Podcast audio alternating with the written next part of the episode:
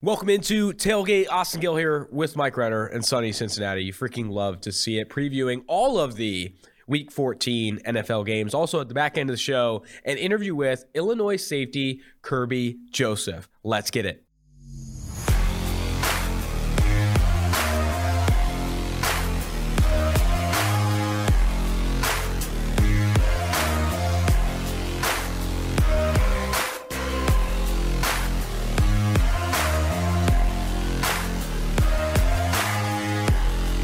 Mike, I think I fell in love today. Oh, that's a I've good fallen, change pace. I've fallen in love with Finland's prime minister. okay, this one, yeah. I mean, hard not. Finland's prime minister, 36 years old, went out clubbing till 4 a.m., left her phone at work phone at home, and was unreachable by text to tell her she had to go into quarantine.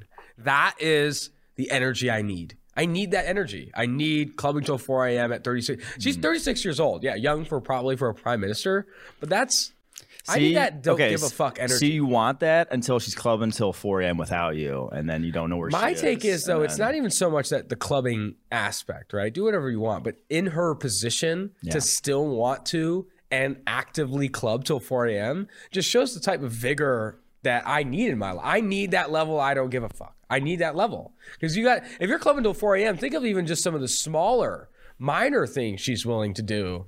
Freaking in her prime minister role, maybe club till 12 a.m. Go out to bars on a Monday night. Like that's the type of again. I need that energy in my life. I fell in love with a Finnish prime mm-hmm. minister. I think we know what that energy, what you're referring to. Yeah, I think that's. I'm glad. I'm glad. I'm sorry that you're not on board. I'm not. I do not need that energy in my life. I'm a little bit older than you, though. That's true. I need a little bit calmer energy at this point. in time. 31 years young, right? Oh yeah. 31 years young. Let's get off the Finnish prime minister and into this slate. A freaking sweet slate of games. There's a lot of really good games to talk about. I want to start with Steelers Vikings. Vikings favored by three.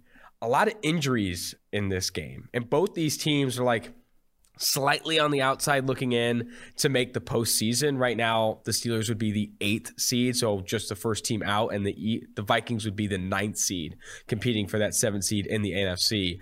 I do think this is a must-watch game, despite Ben Roethlisberger Yeah. being a bottom three graded quarterback this year, that offense being bottom five in EPA per play. I still I still think this is a must-watch game and a game that the Vikings should win by more than three at home. Yet. 70% of the cash bet on this game is on Pittsburgh. What the hell am I missing? I know Dalvin Cook is questionable. Mm-hmm. Adam Thielen ruled out. Bet all the Justin Jefferson overs. I think his total is set at 92 and a half receiving yards, seven and a half receptions. Why is 70% of the cash on this game on Big Ben and this shitty ass offense? I mean, it's the Vikings and their shitty ass defense Fair. is why. I mean, they're missing. But both these defenses don't are, haven't been like exceptional this year. I mean, which one do you trust more, though? I trust Pittsburgh's I more. think it's, I think it's a little Pittsburgh more. obvious which one we trust a little bit more.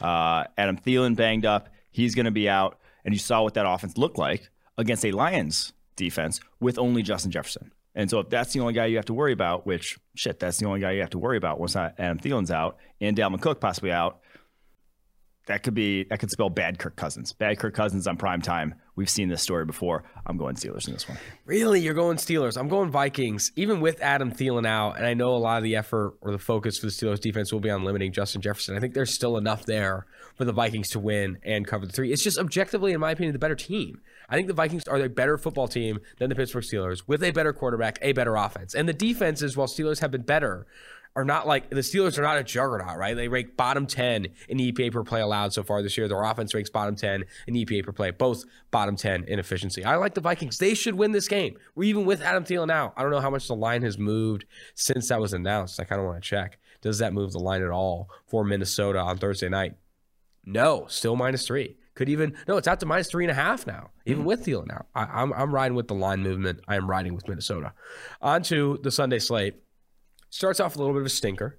Falcons Panthers. Whoa. Panthers favored by two and a half, with I believe Cam Newton starting.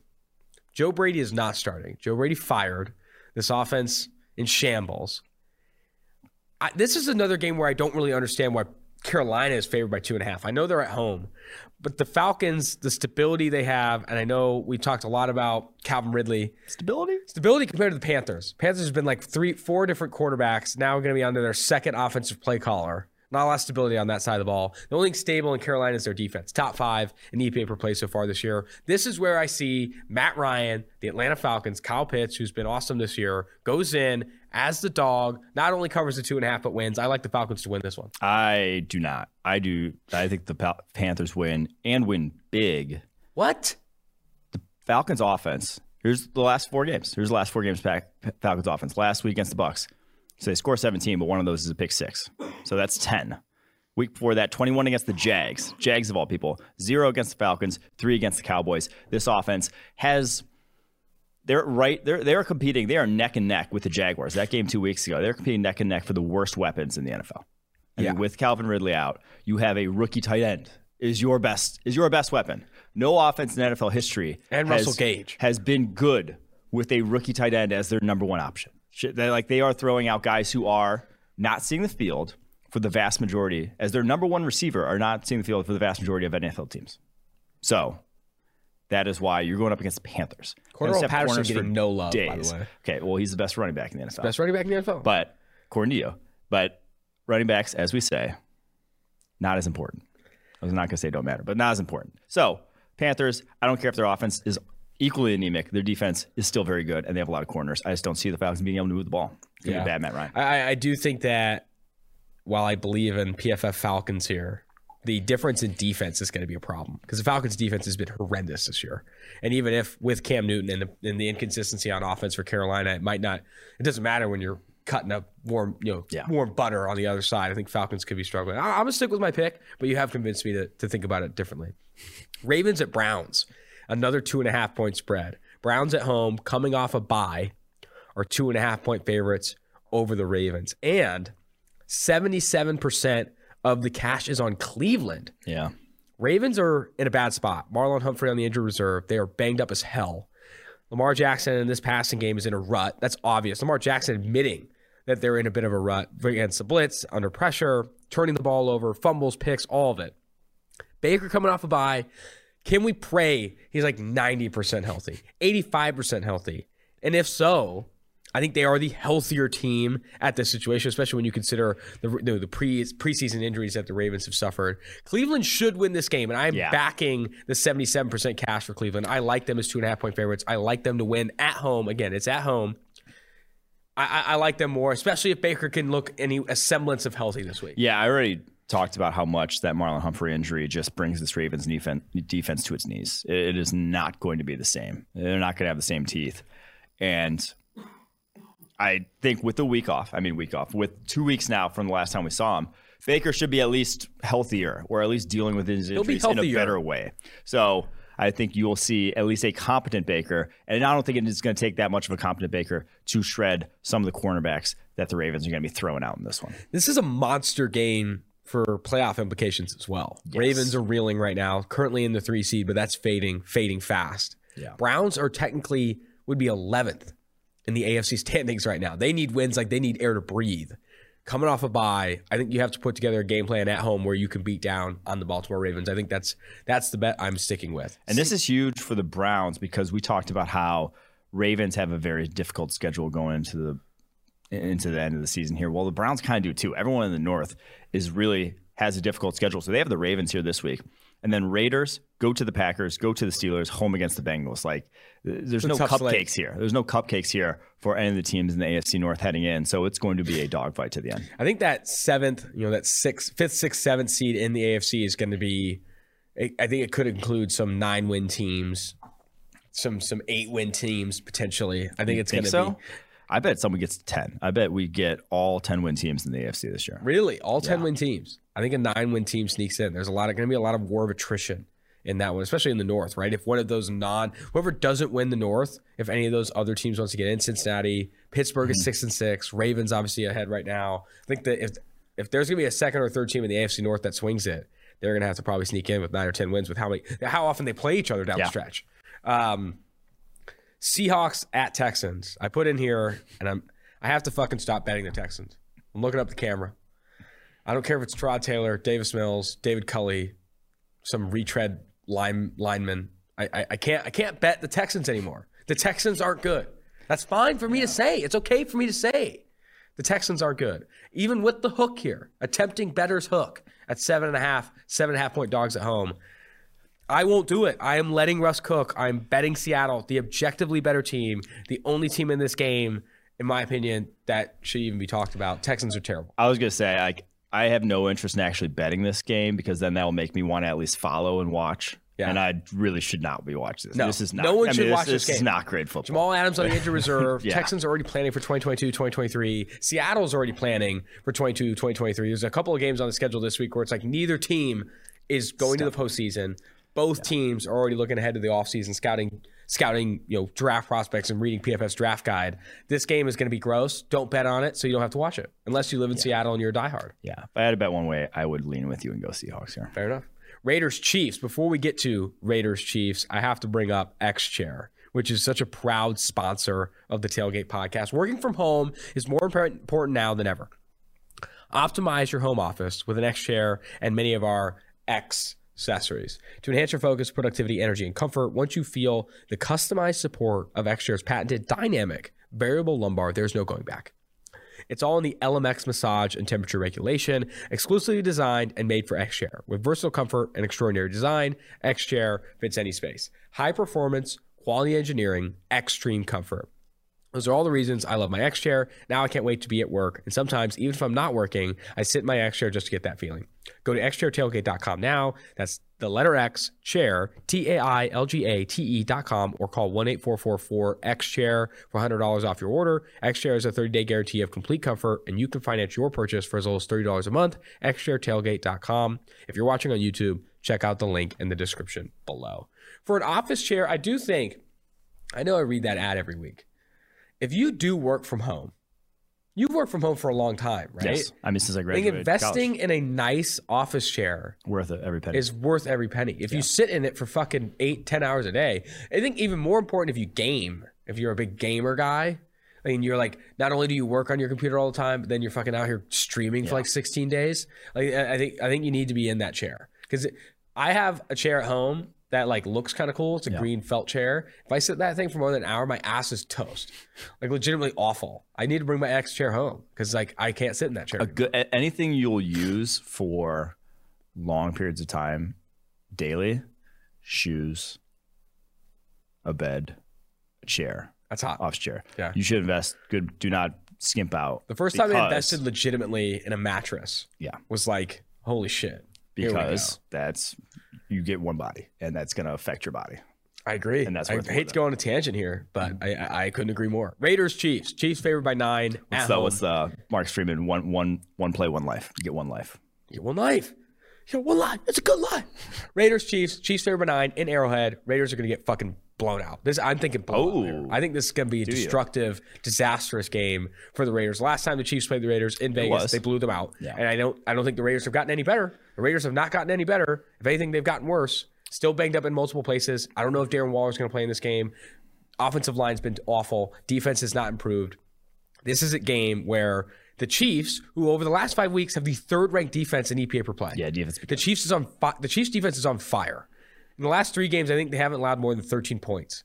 I think this Raiders team is going to go in and run into a fucking buzzsaw on both sides of the ball. And Chiefs win not just by nine. I think they win big Okay, I like the in Ra- Arrowhead. I like the Raiders to cover here. I think they will have learned their lesson No, from the last time around. disagree. in terms of we we said going into that week that was you know Chiefs blueprint, two high shells all day. No one's leaving that. All of a sudden, Raiders go in there single high, three quarters of their snaps, not even like attempting the what everyone else has done, and get torched. Best game I think the Chiefs have had offensively all season long. Yeah. Now, either you adjust, which you should do, or uh, you're not going to have a job at the end of the year, Gus Bradley. Sorry, because that's the way this is trending for your team right now.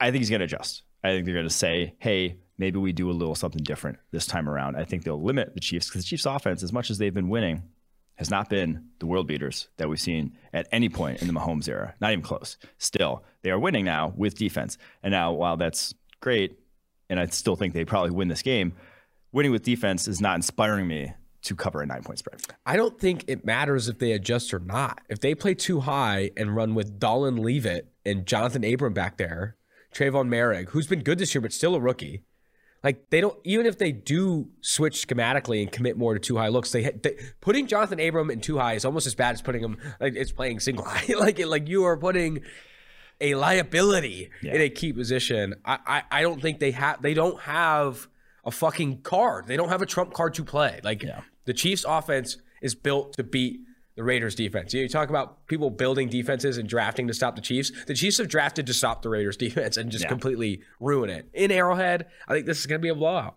Chiefs blowout. Saints at Jets. Two non-playoff teams. I don't think the Saints are sneaking back in. I think Eagles, Vikings are a way better position to get into the playoffs than the Saints. Saints are reeling. They've started Trevor, Trevor Siemian this year. You got Taysom Hill in a, in a finger stint or whatever the fuck that thing's called right now. I like the Jets as dogs. I'm running with you. You you said Zach Wilson coming off the best game of his young season at home, five and a half point dogs. It's going to be either a banged up Taysom Hill or mentally banged up Trevor Siemian in this game. The Saints, yeah, they have a better defense. I think they have better talent. I think the Jets cover that five and a half number. I don't think they win.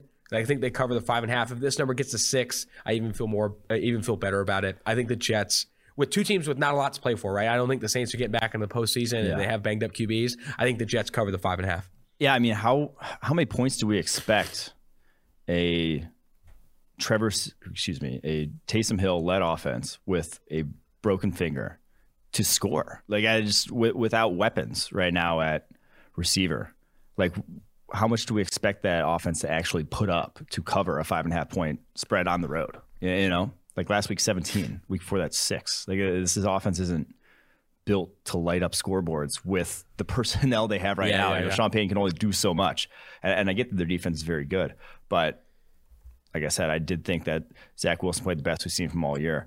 Uh, so last week, hopefully, a sign of things to come. So I, I will be leaning Jets here as well. I, I think think that's the, a big the. Saints injury report as well is pretty gross. I think there's a lot. Um, I think looking. Let me see here. I was looking at it today. Ryan Ramczyk did not participate. Probably not going to play. Alvin Kamara was a full participant, which is great, and Taysom Hill was a full participant. But still, both those guys are coming off injuries. I, I don't love it. I don't love it for the Saints. I don't love it for the Saints. I like them to win, but I don't like them to cover. We'll see. Jaguars at Titans. I'm betting Urban. I'm oh. doing the grave the grave mistake here. I'm betting Urban. I like Jags plus eight and a half. I the, the Tennessee Titans have been a bottom eight offense in efficiency over the last six weeks. Yeah. So much of that being injuries, right? No Julio Jones, no Derrick Henry, no AJ Brown. They've scored only 13 points in each of the last two weeks. It's been bad. The Titans have been bad. Mm-hmm.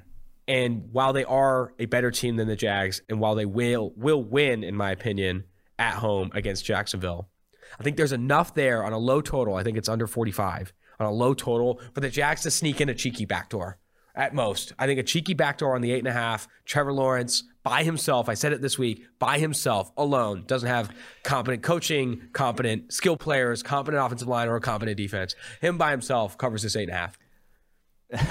that's I mean, that's a big ask. Well, here's the thing though: Titans defense is not. There still has dudes on the back end. Like they still have guys that can cover these Jaguars receivers. At that point, I mean, it's not very difficult to do. Yeah. But at that point, we've seen this Jags offense and what it looks like when they're like even have good matchups on the other side of the ball. So, yeah, I don't love. I I think it's still going to be low scoring, but like the Jags. I think they score like ten points. At that like at that point, Yeah. you're always gonna lean. I think the Titans. I, th- I think the Jags find a way to get to 20, and that's enough to cover the number. Maybe even like 14. I think 14 could be enough to cover the number. I like the Jags. you know the I'm last betting time they scored twenty, win. October seventeenth. I, and the, guess when the next time they score 20 is this weekend, December 10th, or whatever the hell it is, December 12th. Um, Cowboys football team. Before we get to the Cowboys football team, going to hammer home DraftKings. Football fans, I'm sure we all love action-packed, high-scoring NFL games. We all love watching Jacksonville Jaguars. But with the latest no-brainer from DraftKings Sportsbook, an official sports betting partner of the NFL, you'll be a winner once a single point is scored. New customers who bet just $1 on any NFL team score and win can win $100 in free bets. It's that simple. A Sportsbook isn't available in your state yet. You can still get in on the NFL action. Everyone can play for huge cash prizes all season long with DraftKings Daily Fantasy Sports Contest. Download the DraftKings Sportsbook app now. Use promo code PFF. Bet $1 on any NFL team to score and win $100 in free bets. If they score, you score with promo code PFF this week at DraftKings Sportsbook, an official sports betting partner of the NFL. Must be 21 years or older in New Jersey, Indiana, or Pennsylvania only. New customers only. Minimum $5 deposit, $1 wager required. One per customer. Restrictions apply. See DraftKings.com slash sportsbook for details. Gambling problem, call 1-800-GAMBLER. Saints to Jets. No. Cowboys a football team. Dallas Cowboys are going to D.C. as four-point favorites Hottest team in the NFL. over the fighting Taylor Heinicke's. 75% of the cash bet on this game so far, according to PFF, is on Washington. And I disagree with the nation. I disagree with the cash. CeeDee Lamb and Amari Cooper should be playing, should be healthy. And when you got a healthy duo there, a healthy Dak, I like the Cowboys to cover the four and win this game. It's a massive game, too. To, to for the NFC East, for Yeah. the NFC playoff picture, both these teams desperately need a win. I like the Cowboys as four point favorites, even on the road, especially if they're healthy. I mean, it's a much bigger game for the football team. I think Cowboys are fairly comfortably in the one spot now. Obviously, things change, but I think they're going to win the East. I don't think that one's really in doubt. I do like the Cowboys, though. I mean, as much as I love the way the football team's defenses come together, I don't. I don't think there's any coming together when the Cowboys are at full strength. You know, like I don't care who you are. When they have CeeDee Lamb, Amari Cooper, and Michael Gallup out there, you're in, you're in trouble. You know, they're going to score 25 plus points on you. So, as with that being said, yeah, four points. Give me the Cowboys. Let's go. Lions at Broncos. Broncos, seven and a half point favorites over Dan Campbell and the Detroit Lions.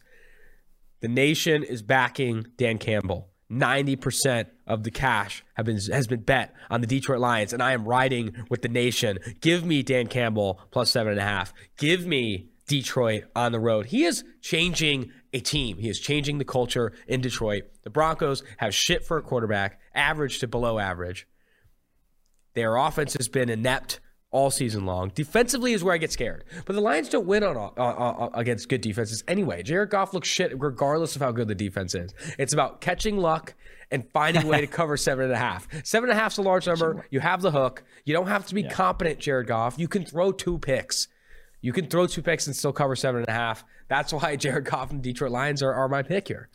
I am riding as well. Should we make a go. kneecap joke? Should we make some kneecap No, jokes? I refuse. Okay, I'm kidding. Um, biggest thing here, he'll have time uh, against this Broncos Yeah, defense. true. The, the, the biggest thing in recent weeks, and obviously why they end up beating the Vikings, is these tackles have been playing a lot better. Early on in the season, when you have a rookie Penei Sewell and a backup at right tackle, I'm trying to, I'm blanking on the name right now. That was, a, uh, like, he was, he wasn't throwing downfield because one, he had shit for talent, but also like he didn't have any time. With Taylor Decker back, Penei Sewell has been the second highest graded tackle since week six in all the entire NFL.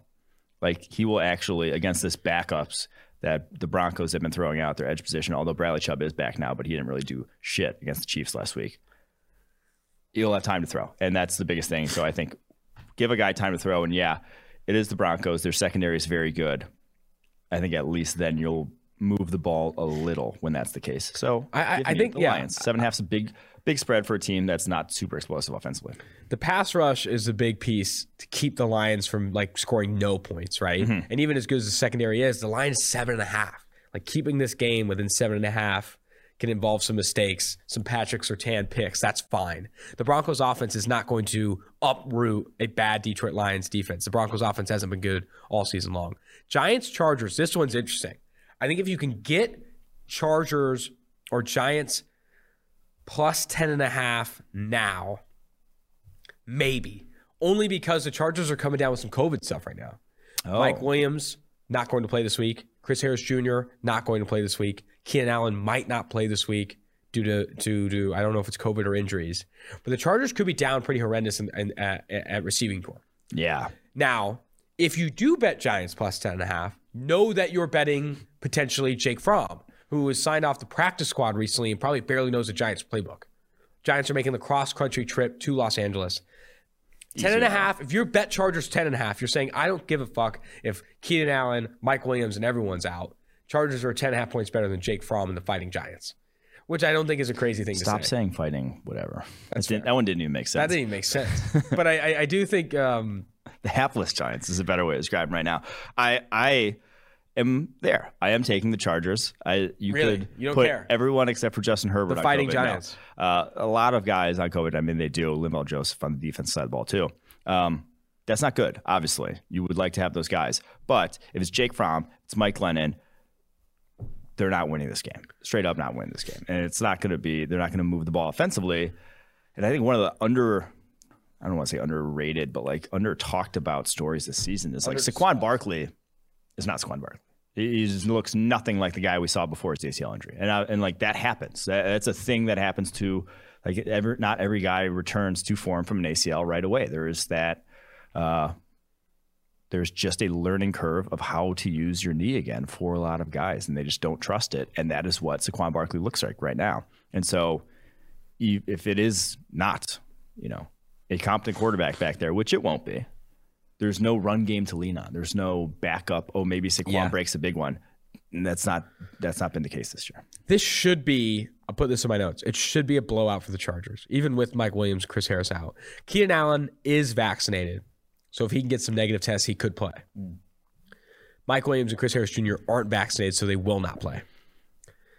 I do think, I do think with Keenan Allen there, that's enough. That's enough for me. That's enough for me to back the Chargers minus 10 and a half. I'm not picking Jake Fromm. I'm not picking this Giants team on the road. I like Chargers minus 10 and a half.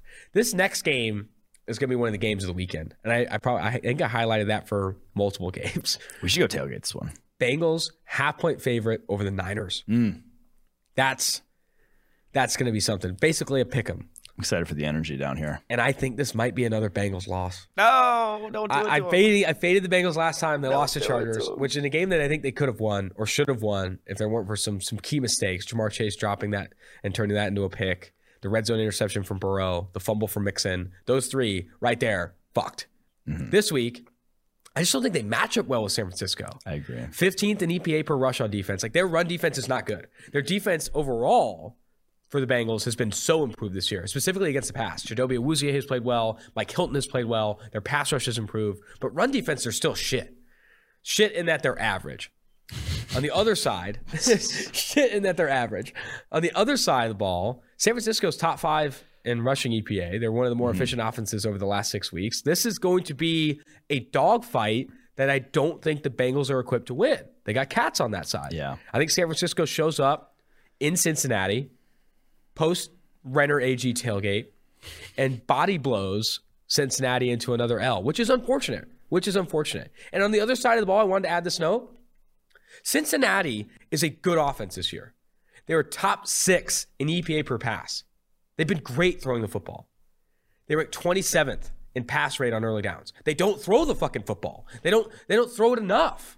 They need to throw the ball more. I think they're going to continue to be conservative in a game where they can't be. A game where they need to go up early and force San Francisco out of running the football. They're not. That's not going to be in the game plan. 49ers win this one. You really laid it on thick this week, the trying to not jinx the Bengals. You Yeah. really went sold Yeah. the the disbelief. the exactly. Because last time I didn't sell the Yeah, you kind of just said, "Oh, I'm going to go against them to try it." Yeah, yeah. Uh, this week no, I'm like, this week you sold you. it. So of course the Bengals are now going to win. Bengals, well you done, aren't going to win. well done.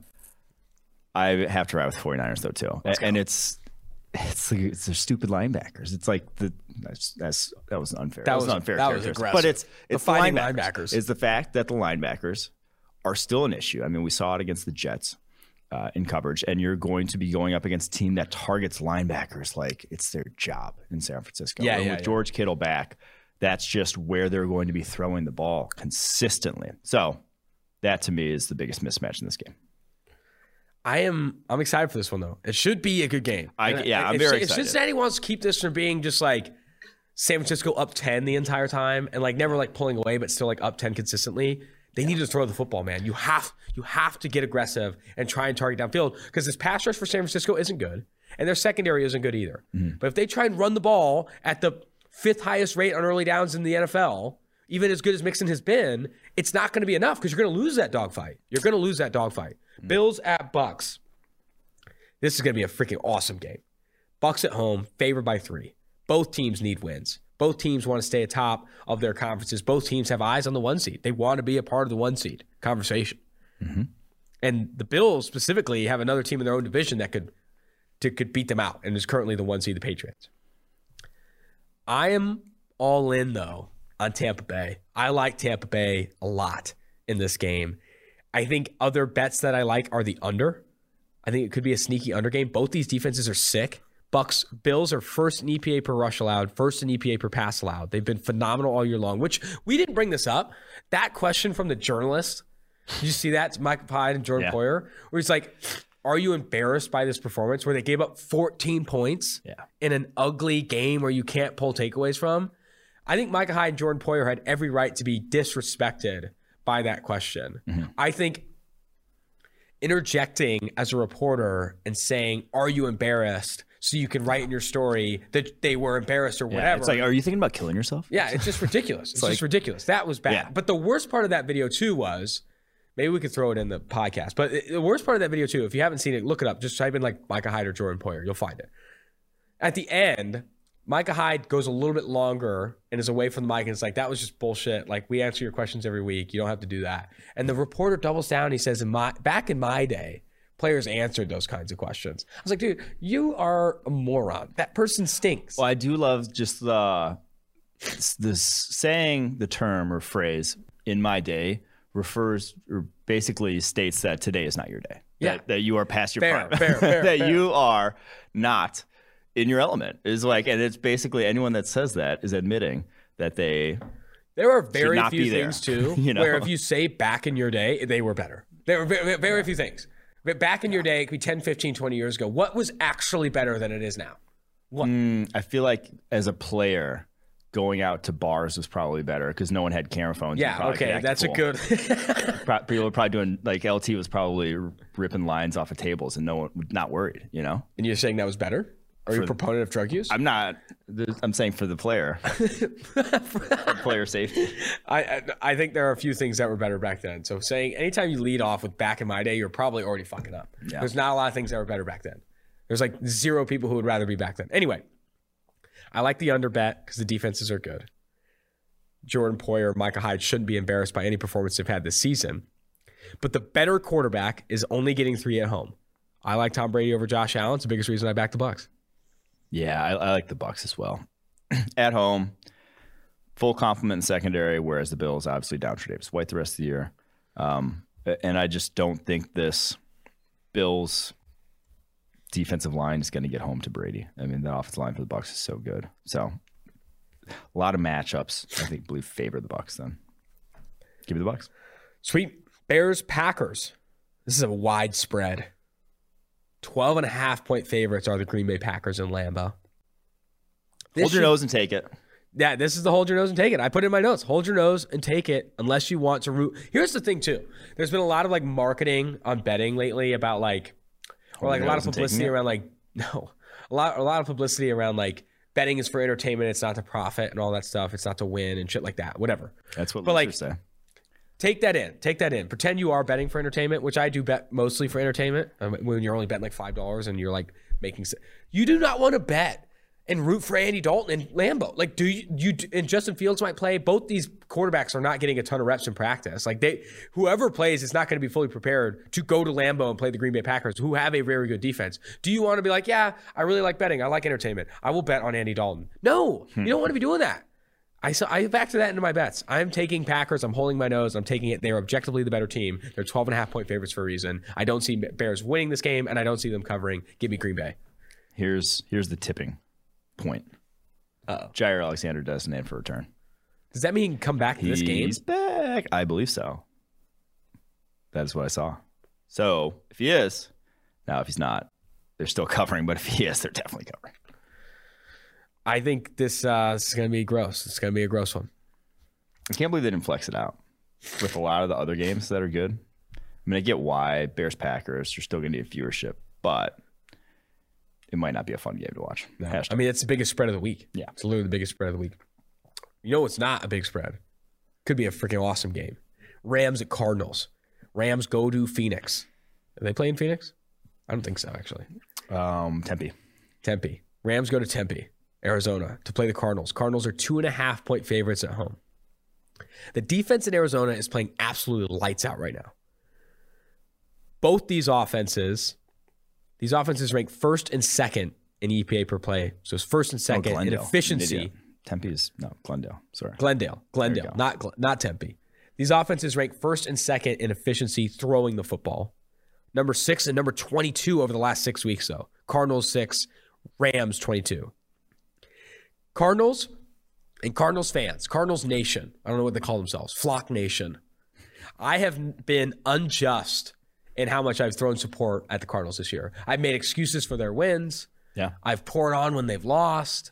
Yeah. Multiple people have noticed in the YouTube comments, multiple people in my DMs, multiple people who subscribe to my OnlyFans have brought up the Arizona Hey, you said the Bears could have won last week. Yeah. I was like, that's a weird take. it was ridiculous. It's been ridiculous. This is your time, Flock Nation. I don't know if it's Flock Nation.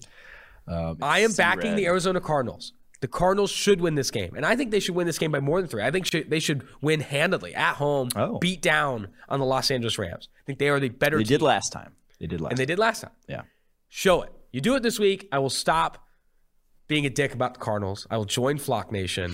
And I will also begin to hammer the Los Angeles Rams late season fade because they have not been good over the last six weeks, offensively or defensively. I like the Cardinals. Prove it this week, Flock Nation. Prove Flock this week. Nation's a Ravens slogan. I just looked it up. God damn it. Let me look up the Cardinals. Slogan. That's how much you love. It. Oh, it's Red Sea. Prove it, Red Sea. Is it? I think it's Red Sea. You better look this one up. All right, look it up. Really look it up. I'll look it up. ingratiating yourself by saying the Ravens slogan to the ri- to the Prove Cardinals it, Flock. Nation.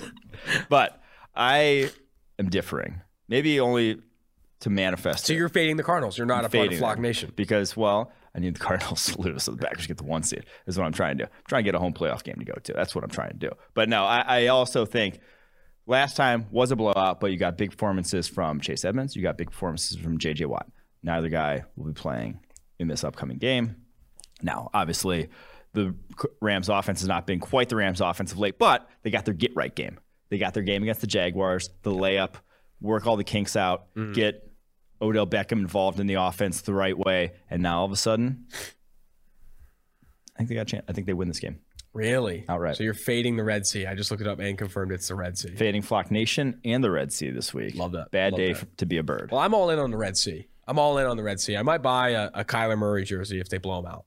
10 point, 10, 14 plus points, I will buy a Kyler Murray jersey and wear it on the show and apologize to the Red Sea. To the Red Sea. I will apologize to the Red Sea.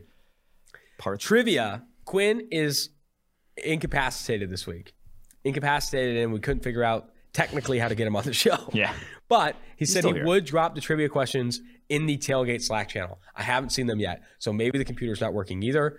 We will bank on. Oh, got it. Got First one. This is from Perk Angel, our king. Perk Angel, our literal king, who sends a question every single week. We should get him a fucking Kyler Murray jersey. Assuming Micah Parsons and CeeDee Lamb make a Pro Bowl in their careers, I think Micah Parsons and CeeDee Lamb might make it this year. Ooh.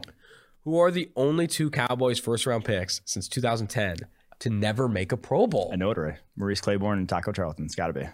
Wow, it is it. Wow, did you see the questions and the answers? That one's just. that was hot. I know the Cowboys draft picks. All the other ones. I mean, we got Tyron Smith, Zack Martin, Travis Frederick, all the other ones. Morris Claiborne got a four on his Wonderlic. Yeah, that was he was.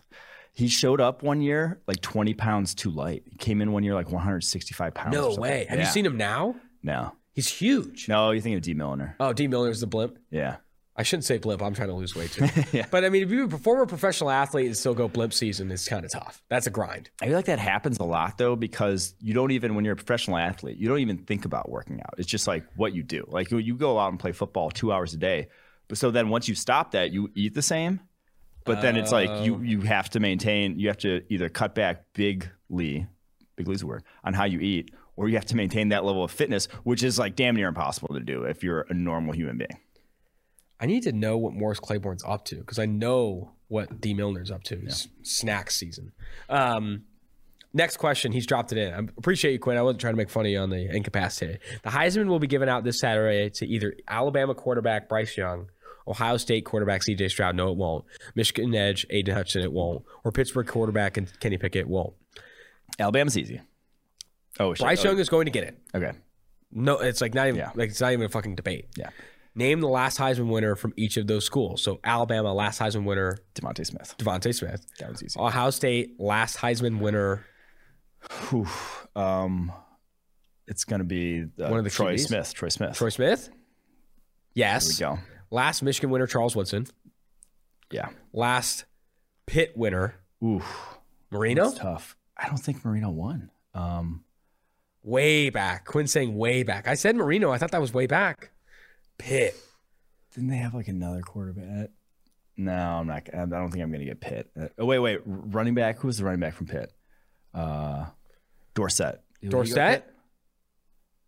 Yes, Dorsett. There we go. Nice. I kind of like the slack. Maybe we never bring Quinn back on this podcast again. I kind of like waiting for it. Um, any more questions from you, Quinn?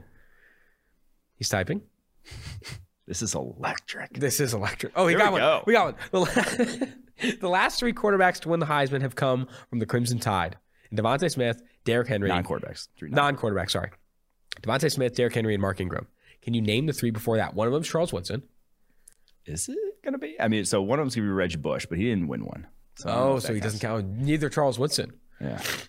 Uh, so Reggie, so Ingram was what, like 11, I want to say, or somewhere in that range. Yeah, yeah, yeah. And so then before that, I mean, you got Bradford one, like right before that. The receiver, uh, Desmond Howard. Desmond Howard was before Woodson. So Oh, it's really? all in the 2000s, all running backs. I'm going to go uh, Ricky Williams, Nice. Let's see.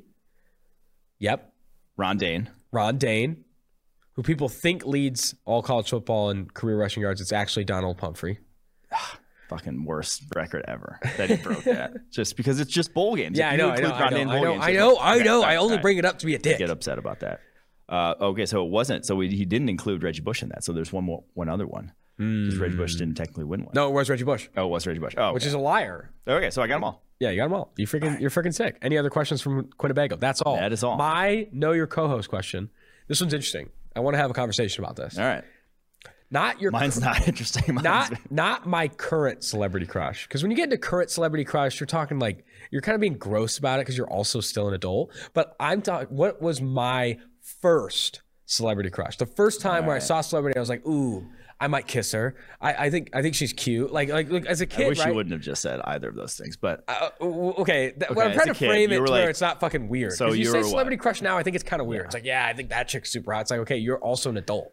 yeah, and and it's also weird if it's like, never mind. I was gonna say like, what were you someone on like the Disney Channel. Oh, then it's even more weird. That well, yeah, Mike, that would be weird. That's weird regardless.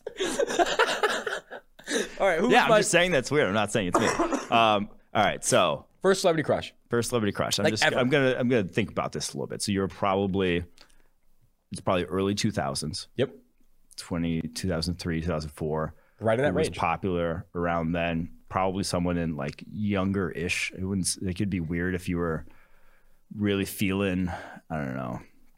Like An some- older like a- yeah, like an older lady Yeah. at that point. Like who was that- the who was the was that one show on ABC about all the the moms and they were all cheated on their husbands. I Come on, it I was like named after a road or something. I don't know, man. Who was my one's- first okay. celebrity crush? Uh, Desperate Housewives. Desperate Housewives. There you go. I didn't so watch it that wasn't as a- that. It as would a have been weird if it 10-year-old. was one of those though.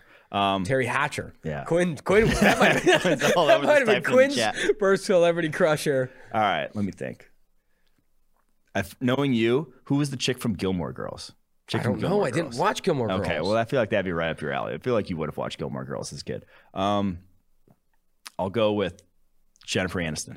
no, that she was in consideration. It was Okay. Jessica Alba Oh yeah, when she was Alba's- in the first Deep? Fantastic Four. Okay, yeah, Came out in 2005. Smoke.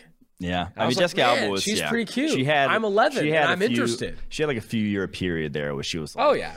And I think a lot of people, a lot of common ones back then was Britney Spears, but I was never on that hype. I think she was over pop, you know, overhyped. Who was yours? Okay, my celebrity crush as a kid. First, first, no, your first celebrity, first time where you're like, yeah, I'm all in. That's tough. Teri Hatcher. Um, so it was like late '90s. I mean, I did like Britney Spears, which came out. Yeah. Was, Christina um, Aguilera was also kind of in my. I was Spears over Aguilera for sure back. really? What about Um, Simpson? Jay Sims. Jessica Simpson. I don't know if Jay Simpson. I don't know. I said no clue where you're going with that. Um, I, I like Jessica Simpson. Uh, Who was I your would watch. first? I'm maybe like Pamela Anderson back in the day. Yikes! I know, not Yikes. great. Pamela Anderson looks like a foot. That's so wrong. That's such a bad take. That's maybe worst I just take googled yet. Pamela Anderson Prime. That probably should never be googled, but oh no, actually she's Pamela Anderson Prime was va- vastly yeah, different yeah, than. yeah, yeah. I mean, she ended up getting a lot of plastic surgery, but Can we rename the podcast gorgeous. episode to Austin Gayle rediscovering Okay. Pamela Anderson in her prime? Because I'll tell you right now, Pamela Anderson now looks like a female version of Peyton Manning. Yeah. that She was- you could land Yeah, fucking It, it got plane bad, but OG was very uh, up there. All right, what was Um, your all right, so my question? my trivia question is vastly different. So you, as you know, I struggle with protein bars. I- I'm like mildly Mm. addicted. Um, there are most days when I come to the office, I have at least one. Usually, I have two and you microwave them. and I microwave them sometimes, and it tastes Kinda- like. Uh, but so, what's the most protein bars I've had in a single day? Mm. I'm gonna think about this one. I'm gonna say, oh my God, I'm not getting into the 20s. And if you respond with the 20s, I would be absolutely floored and like borderline never talk to you again. And like that poop had to have been, if you got into the 20s, that poop would have been as Uh. firm as this fucking hydro flask because that would have been disgusting. I will go 18, No, it's actually not that high. Okay. 18 would have been insane. I did 10. 10. 10 protein bars Why? one day. Why? So I got up to like this. This is actually during quarantine, and I used to go to I used to belong to Costco, and I would get the Costco protein bars, and I would get them by I'd buy like a hundred at a time because I knew I just I would eat like three or four a day, and Fuck. so I've had to stop because I I stopped buying. Your body could not have been really great about it. but I was just I got up to eight, and I was like I might as well just get to ten just to say I've done ten. Mm. and like I got to eight like compulsively, just like mm, need a protein bar. Like during quarantine was like you you just like your brain raced. I don't know, it was bad. So I got up to ten in a day, and I was like, that's when I was like, I have to stop eating protein bars. Stopped after quarantine, stopped buying them. So That's smart. I, I have a relapse every now and then. We'll be at the store, and I'll just buy a box and eat them all right there. But you know, That's pretty savage. yeah, Um, I've great. never had 10 protein bars in a day. I think the most I've ever had is probably like two. yeah. They I've built up a pretty t- tol- pretty good tolerance though. Like most people, they really will rip apart your insides. They, to me, they're just you know Love that. down. You lead with that on first dates or anything? Yeah, I, I, I tell girls I, I can rip six. How many protein bars I without farting once? They love You, you that. take her out to dinner. How many protein bars have I had tonight? Sneaking them into the bathroom. All right, uh, let's get to Mailbag. mailbag. If you want to get on the mailbag episode, make sure you rate, review, and subscribe to the podcast. The questions answered first are in reviews on the Apple Podcast. So you leave a five star review, ask a question there, and you're good to go. We'll also take questions in the Twitter DMs, but the priority are reviews because reviews help us get more podcast listeners, all that shit. Before we get into the mailbag, though, Manscaped just launched new products, including their all new ultra premium body wash and a two in one shampoo and conditioner. It's time to give yourself or someone who needs it the gift of beautiful skin, hair, and balls this holiday season. Go to manscaped.com, use promo code PFF for 20% off plus free shipping. Inside the Performance Package 4.0, you'll find the Signature Lawnmower 4.0. This electronic trimmer has proprietary advanced skin safe technology to reduce cuts on your nuts. It's also waterproof, so you can use it in the shower. Get 20% off. Or no, tis the season to load up on Manscaped products. So go get yourself, your dad, your brother, your friends, your mom's boyfriend, the best gift of all, the Manscaped Performance Package 4.0. Get 20% off and free shipping with code PFF at manscaped.com. That's 20% off with free shipping at manscaped.com and use code PFF. Clean up your nuts to make Santa fucking Claus proud this year. That's it. They closed the ad with that, and I support it onto the mailbag. Well, before we get to the mailbag, I forgot. Talk about making Santa proud. Make your future children proud with life insurance. Western and Southern. Want a chance to win the ultimate game day feast, whether it's football success or financial savvy? Winning starts with asking questions. Would you like to know what it's like behind the scenes with Allen Sunday Night Football? How about a need to know for your financial future? Western Southern is teaming up with PFF's very own Chris Collinsworth to share insights that can help put you ahead on both your fantasy and financial scoreboards. Every submission earns you a chance to win the ultimate feast to celebrate football's favorite Sunday. We'll cover your catering up to $2,500, coordinate your order from a restaurant near you, and have it delivered on February 13, 2022. And don't forget to check out the Chris Collinsworth podcast and Western Southern's Instagram for answers to the best questions each week. Submit your questions at westernsouthern.com slash ask Chris. One more time, that is westernsouthern.com slash ask Chris. If you're watching on YouTube, check out the link in the description below. Remember, with Western Southern, you can rest assured on game day. And now back to the podcast slash interview. That's was added to the read. I'm deleting that from the read. That's fucking ass. I'm not transitioning like that. And now back to the podcast slash interview. no, now back to And we're back. and we're back. Um, I had something off that. What is your perfect Super Bowl food? Because they talk Oh. about catering your game day feast. I I love how uh, they can't say Super Bowl in that read. wings. I mean, Hooters wings is what I used Wings to get growing hot. up. We always used to get. We should do wings this year. Yeah. Um, best wings in Cincinnati, knockback Nats. Knockback Nats. Those are by far. So It's one of the few things good about the city. wings, and then I like a veggie platter too. Super Oh Bowl. wow, protein bars. No, protein bar's not Super Bowl. I think snack. okay, so you can't do wings by itself. I like a veggie platter in addition. Get ranch, get blue cheese, hot wings, light it up. buffalo chicken dip too. I fucking hate buffalo chicken dip. Yeah, you. Buffalo chicken dip is not good.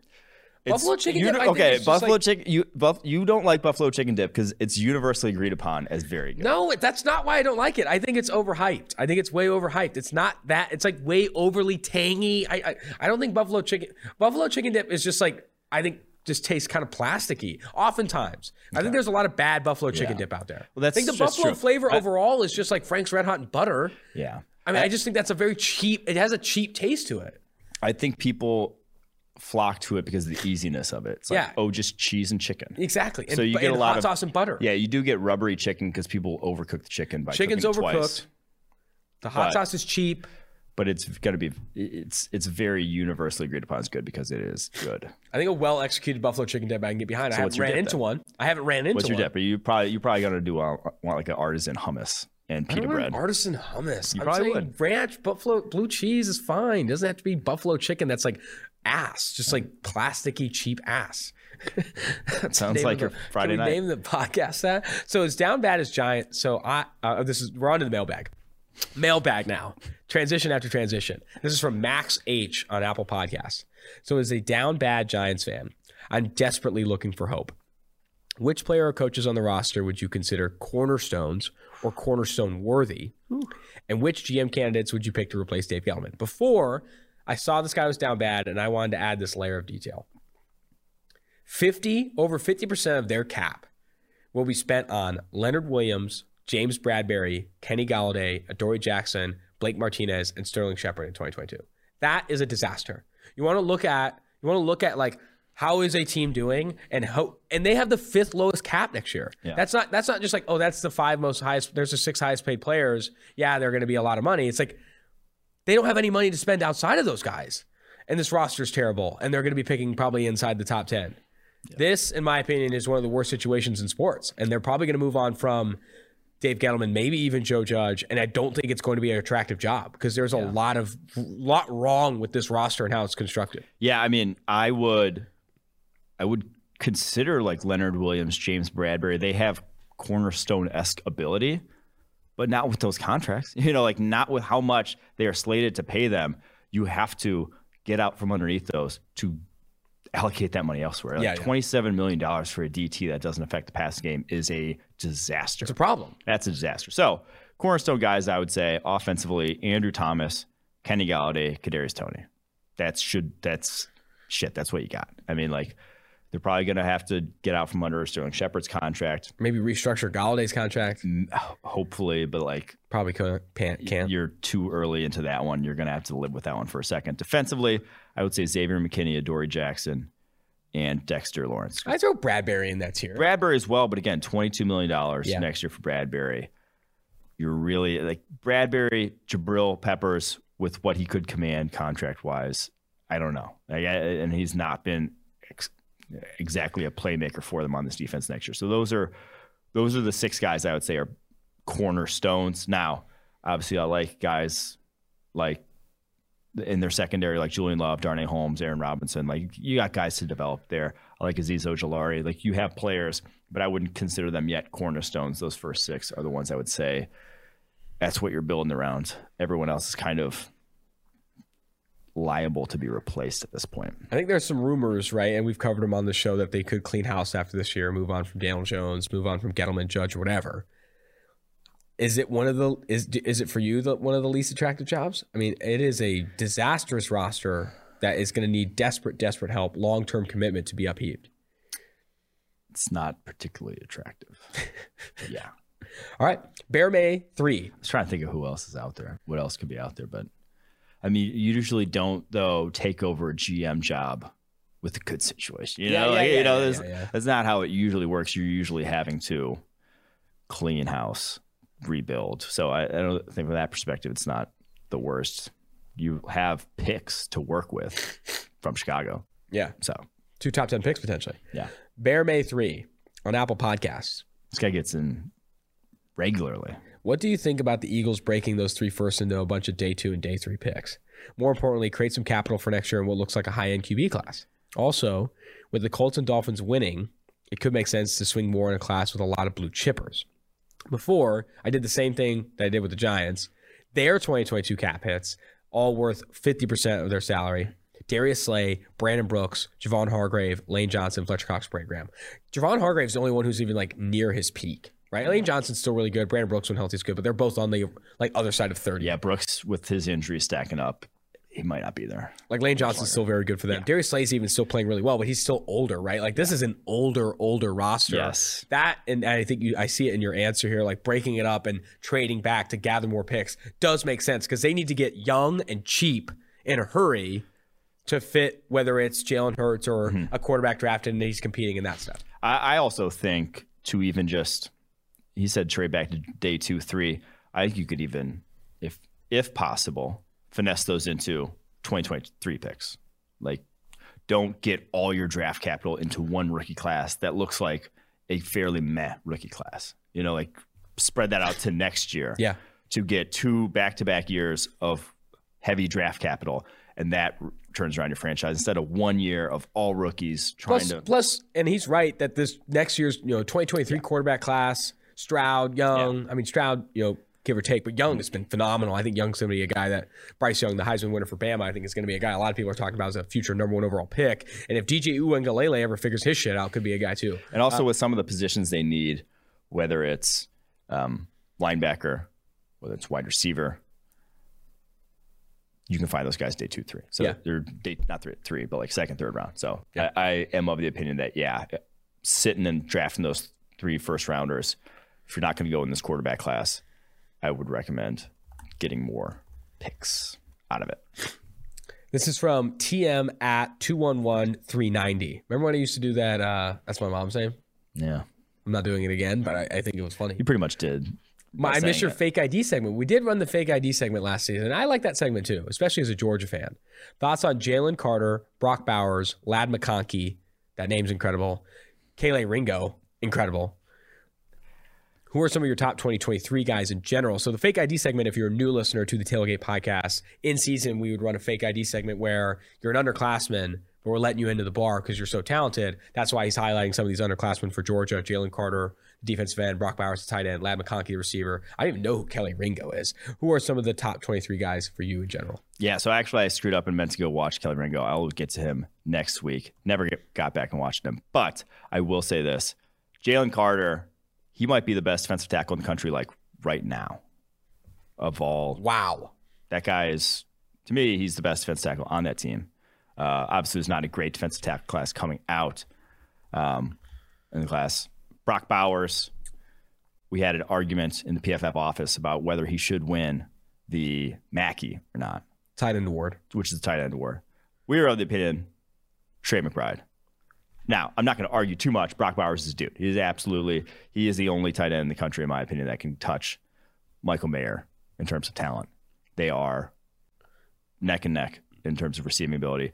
Brock Bowers is a better athlete, a little bit undersized. He's going to get bigger. He is going to be, I, I would say he's athletic enough that I bet he goes first round when he does end up coming out. So big fan of his. Uh, Ladd McConkey actually I haven't watched either. That's on me. I was meant to go back and watch. We got to go back and watch two of the fucking best names in college football: Ladd McConkey. Yeah, so we'll leave Pele that one for Ringo. next week. Those are hot. those- Yeah, we'll leave that. We'll leave the second half of that question for next week. That's on me. This is from um, Obungaloo. We know on Apple Podcasts, we know RBs don't matter, but there are few QB, few Qs on. Here are a few Qs on them. Questions. Top five running backs right now. What are the most important traits? Does running do running backs matter more in college? And thoughts on some of the younger running backs in college: Bijan Robinson, Tank Bigsby, etc. Who are your top five? Okay, top five running backs. I think he means NFL. Yeah, he does. Okay, I'm going NFL because then he goes to college. Yeah, he does. He does mean NFL. All right, Obungaloo, I know Obungaloo like the back of my hand. Nick Chubb. No order here. but this is the best five: Nick Chubb, Derrick Henry, Jonathan Taylor, Dalvin Cook, Chris McCaffrey. That's top five. Now, obviously, you got injuries, whether it's with McCaffrey, now Dalvin, Derrick Henry, Alvin nature of the position. So it's flu- fluid. But I think, assuming health, those are the top five. Whatever order, I'm not going to do the order right now. But I will say Tony Pollard, Aaron Jones, Kareem Hunt, all all close to Where's that. Kamara? Kamara's close to that top five too. I Okay. wouldn't put him in the top five. I don't think he has. What about Cordarrelle Patterson? No, just no. All right. Uh, I would Most put Kareem. Hunt. I would consider Kareem Hunt over some of those guys too, for sure. Yeah, I think Kareem Hunt and actually Alvin Kamara are very close in terms of just like skill wise. Whereas like neither is a true home run hitter, Mm-hmm. but man, are they they break tackles just at an elite rate. Um, whereas I think all the other guys in this list, I think everyone was four five and below, like low four five and below. McCaffrey, Dalvin, Dalvin ran slow too because of like injury, right? I mean, His yeah, yeah. But you, even slow for him was like, I think four or five. Uh, all right. So most important trait, just burst is, for my money, the most important trait. Like size burst combination. Are you big and can you start? Can you scoot. Yeah. Can you can you get it moving fast?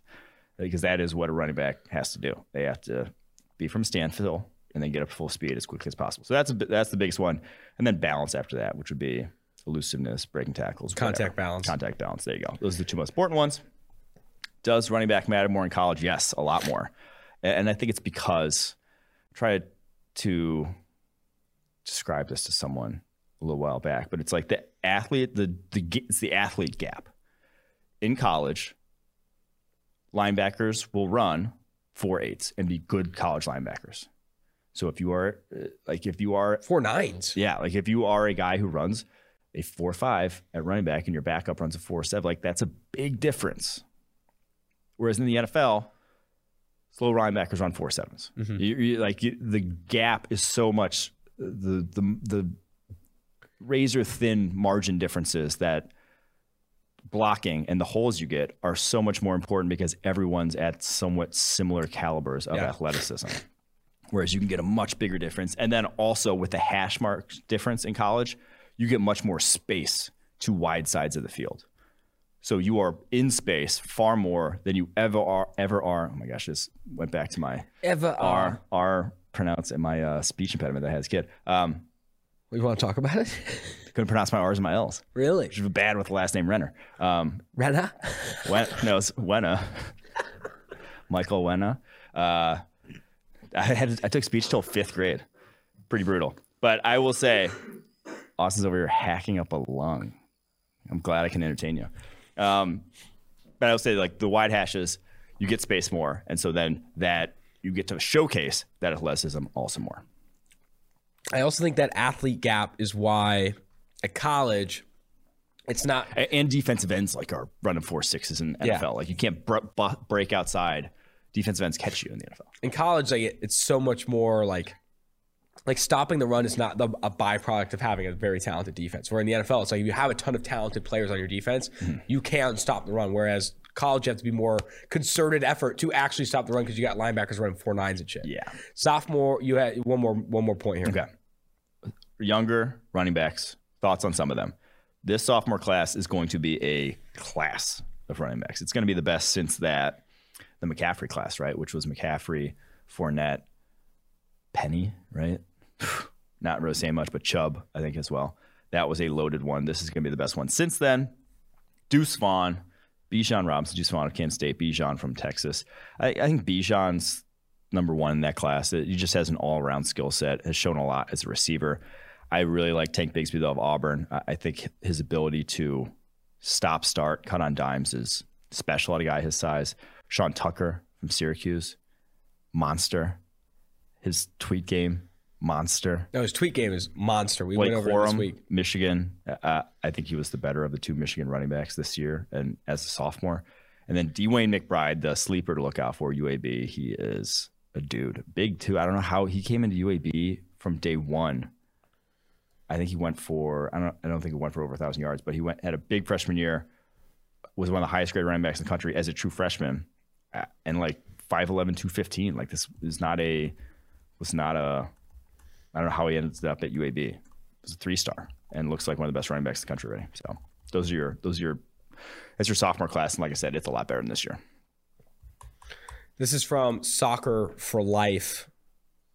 10009 on Apple Podcasts. I love that segment on running backs too. We rarely get that opportunity. Yeah.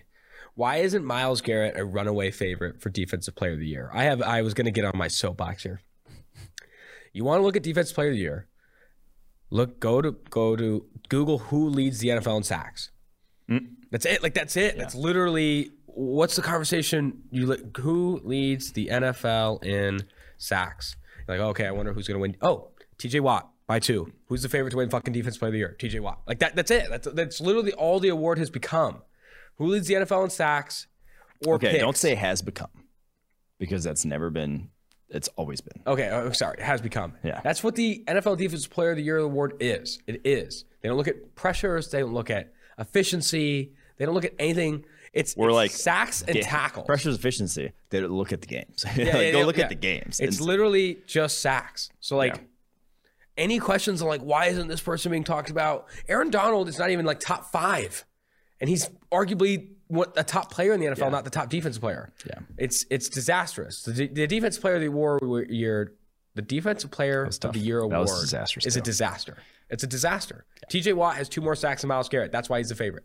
Case in point. That's it. Do you have an answer Good to that answer. question? Good answer. Do you have an answer to that question? No, good answer. All right. Cam Douglas, 06 on Apple. What should the Bears do in the draft and free agency? These are my favorite questions. What should the you know what should your team do in the draft and free agency? Those we can actually answer. Who why isn't this player winning defense player of the year? It's because he doesn't have enough fucking sacks every single time. Um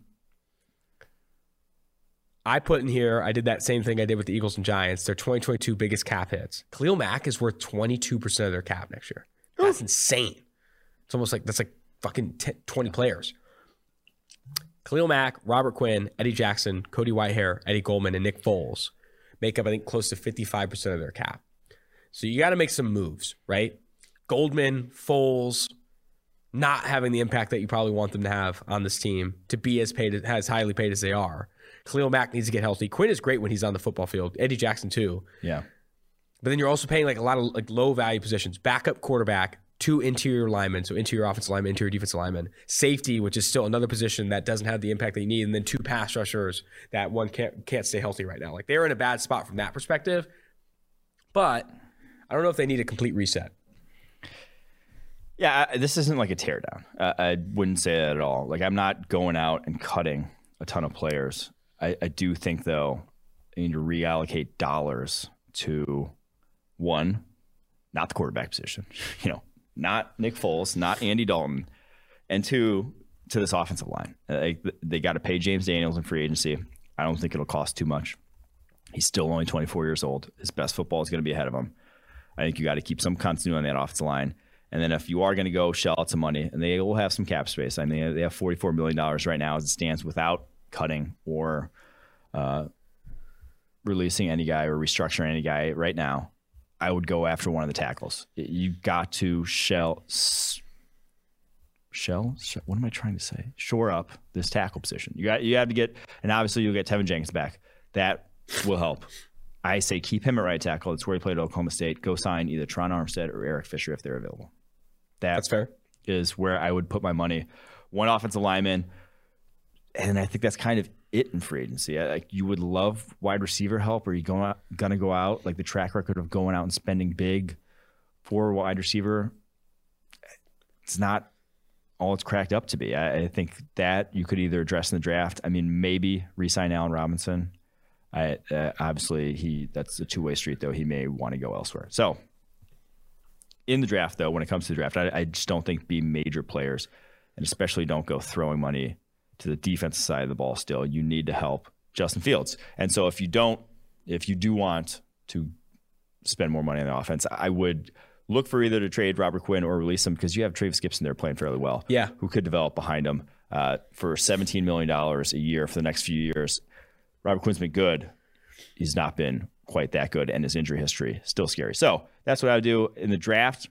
I think an ideal draft for them would look now. It depends on who your defense coordinator is, what the defense is going to look like next year. Because let's be honest, uh, coach staff doesn't look like it's going to stay intact. Um, but I, the way the way is going, they're probably going to hire a defense coordinator in Vic Fangio mold in the new two high mold. If that's the case, pairing Eddie Jackson with Daxton Hill from Michigan, the safety, would be awesome to me. Like the speed, the range that they would have in the back end is what you want for modern defenses, in my opinion. And then Max Mitchell, the Louisiana offensive lineman, a versatile guy who can play tackle or guard for you, could I think go a long way with this offensive line, the injuries they've had. That's hot. You just rebuilt the entire Bears. There you go. You Bears should get the back. job. You should get the job. This is from B. Wayne on Apple Podcasts. He mentions your guy, Max Mitchell from Louisiana, also a friend of the show. PFF number one graded tackle and friend of the pod. He knew it. B. Wayne's a freaking lifelong listener. Rate compared. Where does Max Mitchell rate compared to the other top tackles in his draft class? Does he project as an NFL starter? 79th on the PFF draft board. Not bad. Uh, which Could be a yeah, second that's rounder. that's Maybe. not that's not immediate starter projection, but again, he's a guy who Senior Bowl will be massive for him. He's going to the Senior Bowl, and that will, with his competition level, with the edge rushers he saw this year, and Texas being like the the game tape to go back to for edge rushers, and Texas doesn't have great edge rushers, but that's the game tape to go back to. The Senior Bowl is going to be huge for him. So I, I really do like him as a prospect. I think he could raise his stock a ton there. This is from Jaron Benton with like seven ends. This is a long one. I had my AirPods on noise canceling during my wife's first ultrasound so that I could listen to this podcast. listening Great to this, start to the review. Listening to this podcast feels like your best friend's mom telling you she always thought you were the handsomest boy her son would bring over over drinks. Listening to anyone Sounds say like this guy had an older woman first crush. I love this guy. I'm in love with Jaron Benton. Listening to anyone say something even remotely positive about Notre Dame makes me want to burst my own eardrums. I love that. And he still loves the show, despite you mm. being a homer with Brady Quinn. What are each of your top five played in the wrong era lists? I'm a huge fan of Santana Moss and always felt he was wasted on my NFL team, especially watching the guys now. If possible, please do not include players who are already Hall of Famers or were already considered among the best at their time. That's fair.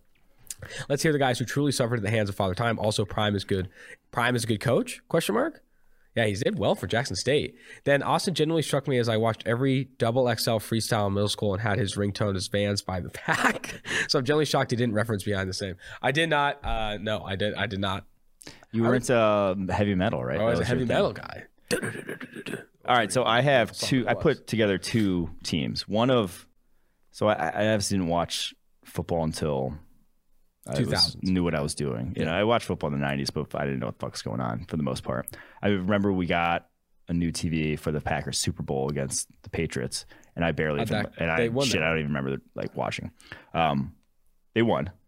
But I like early 2000s when I actually remember like quality of players, how Mm-hmm. good these. So I'm gonna say guys in the early 2000s who would be better now, who would excel more now, and guys who now would have been like names 30 years ago, like 1990, wa- way back when. So I'm gonna go with guys who. So this is the 2000s players who would be better now. Santana Moss, he's he mentioned him. I have said this one before. Like he got the comp for Henry Ruggs. I, I think He's so skinny. And I think, yeah, just the size. He was like thrown as like an X outside wide receiver, in an era where cornerbacks could beat the shit out of you. Yeah. And that was not his skill set. So he was a speed demon with the ball in his hands. Like the RPO game and screens, he would have killed. He would have been Jaylen Waddle, what he's doing in the Dolphins offense right now. That would have looked like Santana Moss. Next one here Warrick Dunn. Great call. Warrick Dunn with more space to work is dynamic. I mean, he was, Sick. yeah. uh, it Splitting carries awesome. with TJ Duckett back then. Yeah. Duckett was also a fun player. Yeah, but Warrick Dunn was a four he two was meant eight for this guy era. coming out of Florida State at 5'8", 176 and still went for like over a thousand yards in what four seasons back in the day when like that never happened for backs Yeah. that size. He would have been in today's game.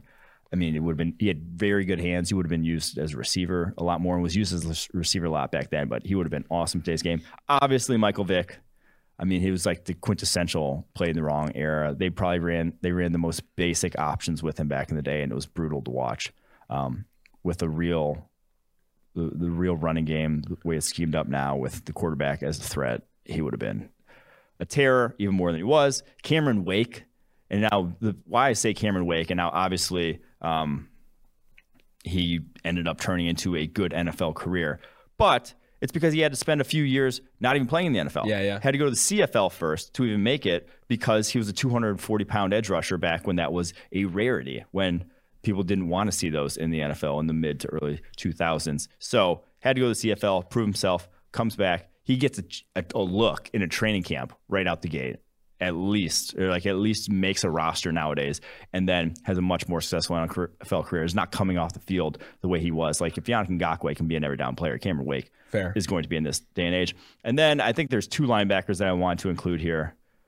One is Karlos Dansby because he was one of the best coverage linebackers in the mid 2000s, mid to late 2000s, and never really got his due because he didn't rack up tackles in the run game. Was not that type of player, but he would have been much more respected nowadays because of that. And then Jonathan Vilma as well.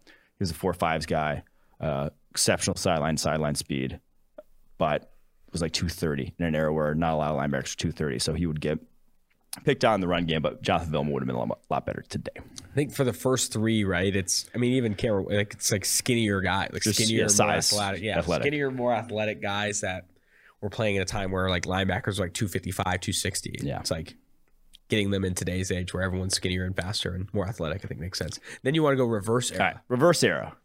AJ Dillon is like the first one that comes to mind. AJ Dillon at 250, fi- six foot. I mean, he would have been, People would have talked about him like Bo Jackson. yeah, uh, not to that degree, but he was, he would have been like a 350 carry guy back 30 years ago, and rightfully so. Uh, Chase Claypool, I think, with his size at the receiver position, when like a lot of slower corners played back in the day and a lot more physical ones. Like he wouldn't have had to, the physical stuff at 235 pounds would not have mattered to him. And he would be cooking downfield against the guys that he would have faced back in the 90s, 80s, whatever. Claypool, I think, would have been far more, util, far better suited for that day and age. Johnathan Abram, I put here, but I'm not sure I like that because I'm not sure Johnathan Abram really succeeds in any era. So I think the guy I really want to say is Isaiah Simmons for a safety position because Isaiah Simmons yeah, he's good for today's day and age, uh, but he's a linebacker nowadays. Yeah, And he has to take on blocks. And that's not his strength. If he was just a guy who could be sort of taken out, he is just your strong safety. He's just the guy who is the add on defender and could just run.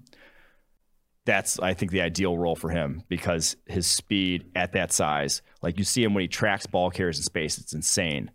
But he's not asked to do that enough, in my opinion. Or like if he was just asked to Yeah. do that, No, like he could have been back in the day, would have been a monster. Cameron Heyward for the Steelers.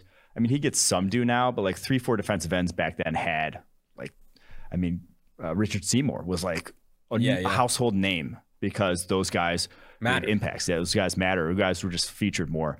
Cameron Heyward is your quintessential three, four defensive end. He would have been a monster back then. And then the last one here, Denzel Perryman, your hitter at linebacker. I mean, just rocks people up.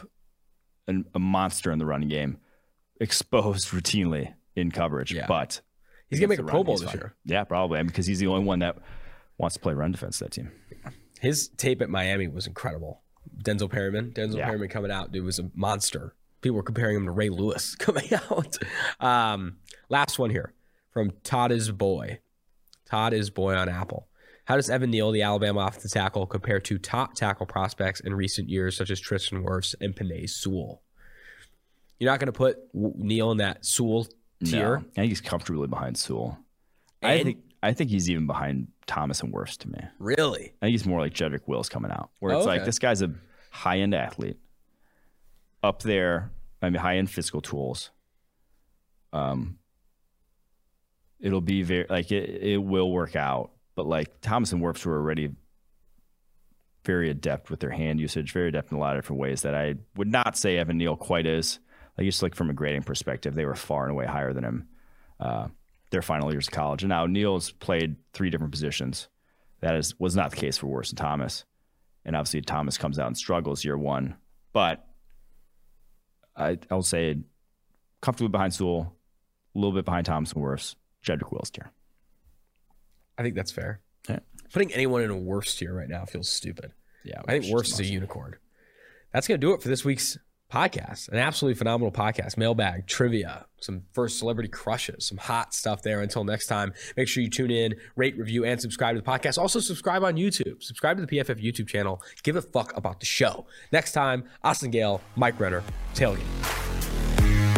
Now joining the Tailgate podcast is current Illinois safety Kerby Joseph. Kerby, we're talking a little bit before we started recording. You're back home in Florida finally. That's awesome to hear, man. Yeah, man, back in the Sunshine State, man. I ain't even gonna lie. Like when I crossed the uh, state line, I took the sunroof off and just let the sun just hit. Let's me. go. I am uh, I'm from Oakland, California. I don't get a chance to go to California enough, but I'm now based in Cincinnati, Ohio. So right in the Midwest. I know how it feels, man. I know how terrible the cold weather, snowy winters can be. So that's awesome that you're back in Florida. Uh, don't want to spend too much time on your family and stuff like that. Where I'd really like to take off, man, is just how good this season was for you at Illinois. For people who don't watch enough Illinois football, Kerby Joseph has been one of the more impressive players on that defense, and it, you've been a guy too that has improved every every single year of your career there at Illinois. 90.4 PFF grade this past year, playing over 700 defensive snaps, over 300 for the first time in your career. What all went into this breakout season? I know that's like a monster question, and I'm sure you could say a thousand things, but did it feel like a breakout season for you? And I guess what do you feel like all went into it? Uh, honestly, I feel like what what came into is like just a switch of my mentality. Like, mm-hmm. um, I just, um, like you said, like I, I played like little bits and parts at Illinois, and I feel like I just used those parts for my experience because, um, like I, I had to sit down and talk to my with myself. You know, times mm-hmm. when you got to look in the mirror and just talk to yourself. And I told myself, I was like, I'm tired of being average. You're like, um, I'm tired of being average. Like, um, like I remember, like um, I'll see like um, you know, usually like plays that would happen that usually people miss. Mm-hmm. I would be I want to be that one percent that makes that that that play. You feel me? Because I was tired of being average, and it was just like like um, something just clicked in my head, and it was just like, you know, I don't be great, and it's it's it's fairly easy to be it, it's easy to be great, but it's hard to do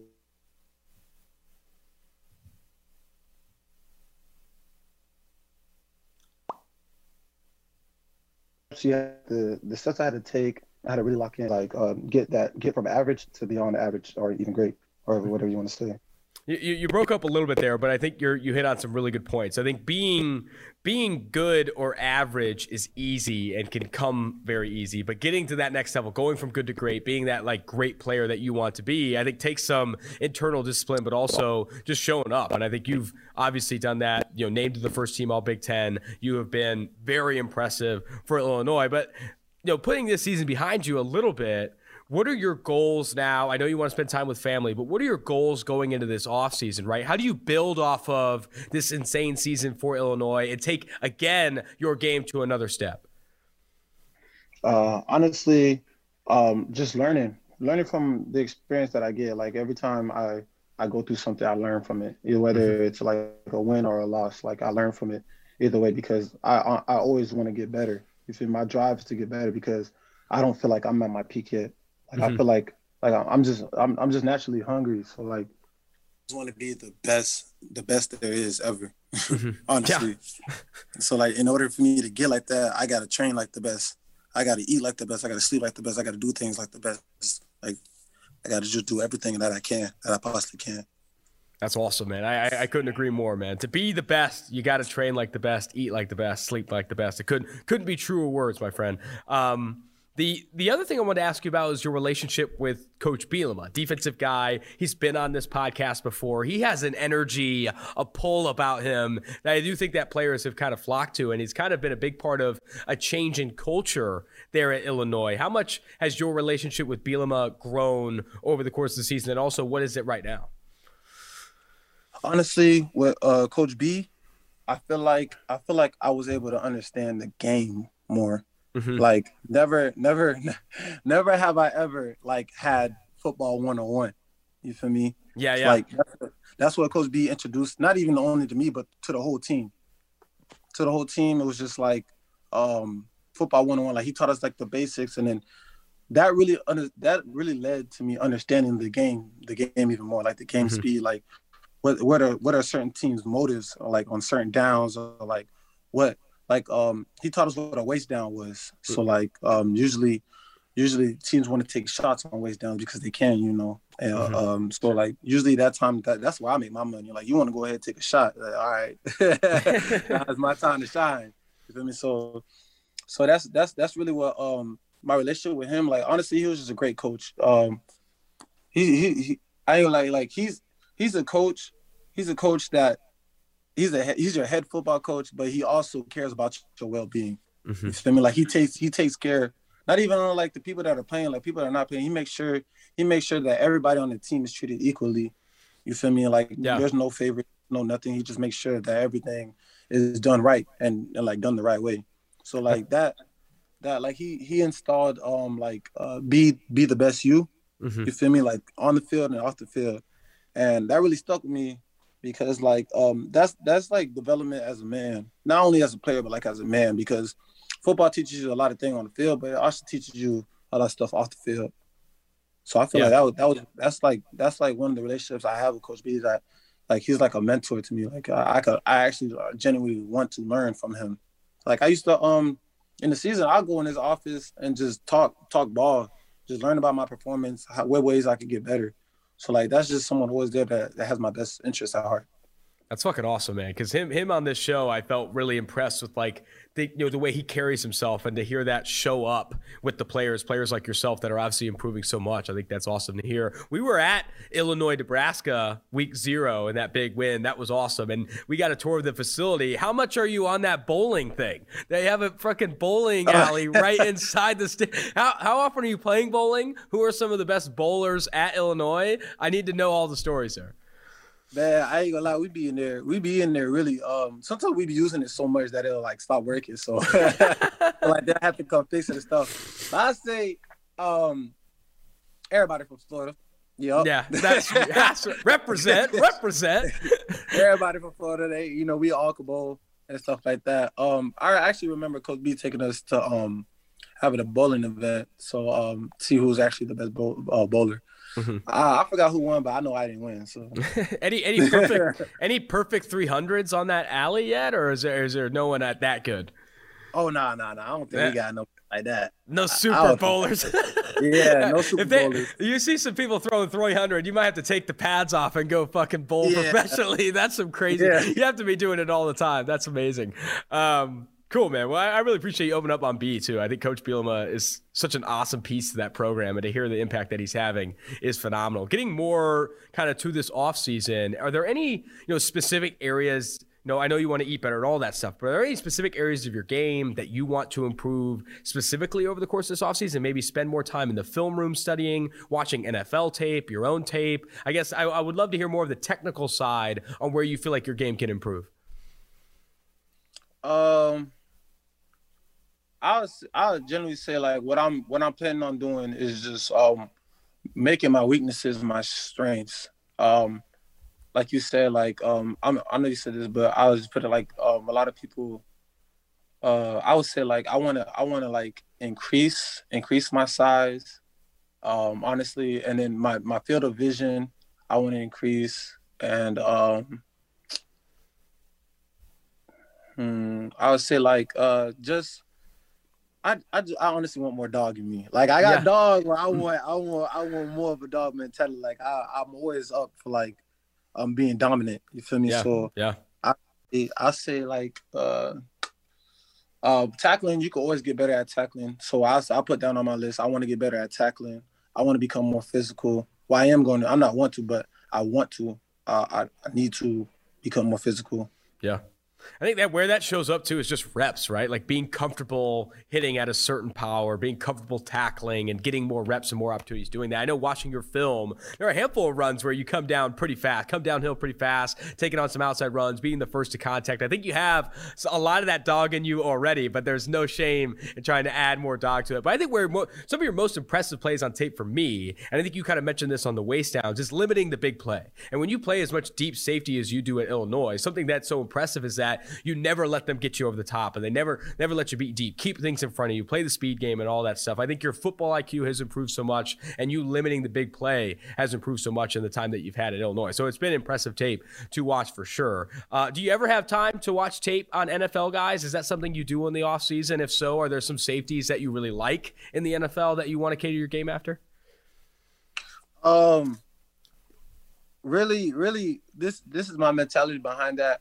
I I honestly, honestly, um, I watch the safeties, but I don't watch them so I can be them. I watch them so I can be better than them because I want to be the best. yeah, yeah, yeah. I want to be the best. So I look at the I look at the upsides, but I also look at the downsides and see like what stuff that maybe I can improve on so I can be better than that person. Mm-hmm. Or like um maybe maybe he um maybe he he he thought a route was coming this way. I got to see why he thought that route was coming this way. So when I see that route, then I'll be able to break on it and I can make the play because that's yeah. what I want. I want Got one more question for you and let you go, Kerby. I really appreciate the time. Something that I've seen again on your tape, and I feel you you'll you'll you'll take to this as well, is that you've become a leader on this team, a leader on that side of the ball, a leader on this team, and I'm sure that shows up on and off the field. Can you speak to your leadership style or what you've done to step into that leadership role for Illinois? Uh, I would say honestly, it just it just came down to like um my past. You know, um in the past, you know, Illinois hasn't been doing as as as what we wanted to. So like um like the past people like Dele Harding, like he really stuck out to me. Mm-hmm. Like even Jake Hansen, like he installed like many many stuff in my my head. It's just like if you if you honestly want to win and you also honestly want to be great, you got to make sure the people around you are great. Yeah. So I, if if if one of my if one of my um if one of my teammates don't know what's going on, then it's my job to make sure make sure that he knows what's going on and make sure he's right because that one that team is gonna find that one fish. You feel me? And I don't want yeah. none of my to be that one fish. So I'm gonna make sure that person knows what we're going on before the game even starts, so we can all be on the same page. Because when we're on the same page, nobody can no nobody can beat us. I think that's a that's a phenomenal mentality, right? Like if you want to be the best, everyone around you has to be the best. You can't do anything by yourself, especially not in football. I think that's something that all, you know, leaders in this game should take to heart. Kerby, this was fucking awesome. I really appreciate you jumping on the show uh, and, and, joining this podcast. I wish you the best of times with your family down there in Florida, and I wish you a fantastic offseason. Thanks again. All right. Thank you too. Thanks for having me.